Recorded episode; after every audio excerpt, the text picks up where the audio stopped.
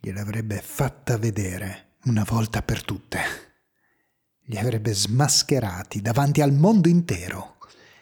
I signori del progresso erano solo dei falsificatori della realtà. Lui stava preparando questa azione dimostrativa da anni. Aveva migliaia di contatti ramificati in ogni parte di quel che restava del mondo. Non voleva più farsi fregare da quella schiera di impostori, dai loro falsi scienziati. Aveva deciso.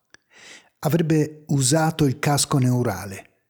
Si tratta di un sistema che connette le terminazioni nervose di due cervelli utilizzando sensori ed elettrodi. Tale tipo di tecnologia permette una profonda connessione tra entità pensanti, ognuna delle due consapevole dell'altra, almeno in teoria. Anche se i più non lo sanno, molti centri di ricerca internazionali utilizzano questa tecnologia da alcuni lustri i balzi in avanti nella biologia e nella robotica sono stati possibili proprio grazie alla sincronizzazione tra menti diverse. Quando queste entrano in risonanza talvolta riescono a generare dei magnifici ragionamenti, incredibili intuizioni e potentissimi calcoli. Certo, bisogna stare attenti. I sistemi pensanti messi in collegamento profondo devono essere a un livello simile, altrimenti c'è il concreto rischio che entrino in conflitto con conseguenze difficilmente prevedibili. Lui, ormai, era in gioco. Aveva pianificato ogni cosa nei minimi dettagli e ora era giunto finalmente il momento. Qualcuno doveva pur farlo prima o poi. Mentre armeggiava per sistemare la strumentazione, borbottava a mezza bocca. Maledetti impostori. Fra poco la civiltà si libererà delle vostre immonde redini. Tra pochi minuti lo avrebbe svegliato.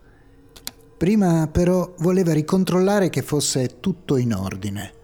Passò in rassegna telecamere, microfoni, computer e la miriade di cavi che si era portato dietro concluse con soddisfazione che l'ora fatale era finalmente giunta.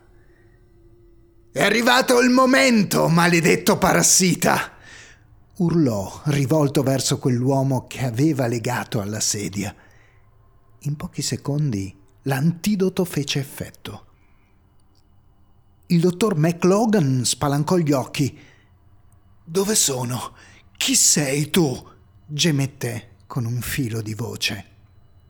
Buongiorno, professore, non si agiti. Ho qui la macchina neurale che lei conosce bene e ora mi connetterò al suo cervello. Registrerò ogni cosa.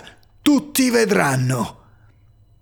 Il dottore cercava di capire chi fosse il suo rapitore, ma non riusciva a vederlo bene senza i suoi occhiali. Non appena cercò di alzarsi dalla sedia, si accorse di essere legato mani e piedi. Ma che diavolo vuole? È pazzo! gridò, in preda alla rabbia e allo stupore. Il sedativo e l'antidoto si mescolavano ancora nel suo sangue, per cui non era ancora completamente lucido. Duncan mise il casco neurale al dottore e poi infilò il suo. Adesso voglio proprio vedere cosa hai nella testa, maledetto impostore. Il dottore cercò di fermarlo. Aveva capito da subito che non erano stati fatti i test preliminari e sapeva che due menti troppo diverse sarebbero entrate in conflitto. Rivolse lo sguardo verso il suo aguzzino e provò a dire qualcosa. Il suo rapitore continuava a insultarlo e inveire Taci, hai finito di raccontare le tue falsità. Finalmente avrò tutte le risposte e potrò smascherare ogni singola menzogna che ci raccontate da anni. Premette il tasto Start e i display si accesero. Il flusso di dati iniziò a scorrere. milioni e milioni di dati.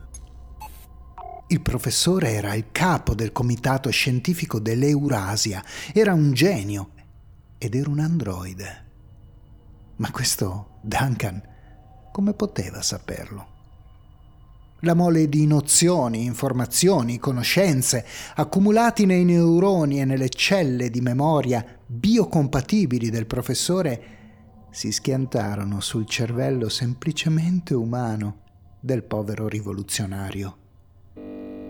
Le sue connessioni nervose incerte e rappezzate, come del resto i suoi ragionamenti per lo più sconclusionati e incoerenti, crollarono in un attimo e frantumandosi su se stesse travolsero ogni altra struttura di quella mente debole.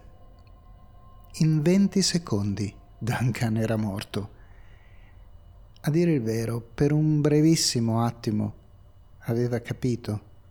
Aveva compreso tutto e aveva pronunciato a voce alta la password con cui la resistenza avrebbe potuto abbattere il sistema. Non aveva premuto però il tasto per la registrazione per cui nessuno poté mai vedere cosa fosse successo. Il professore si tolse il casco esterrefatto. La macchina si era spenta per sovraccarico e le manette che lo tenevano fermo si erano aperte. Trovò subito la via d'uscita e quindi tornò a casa.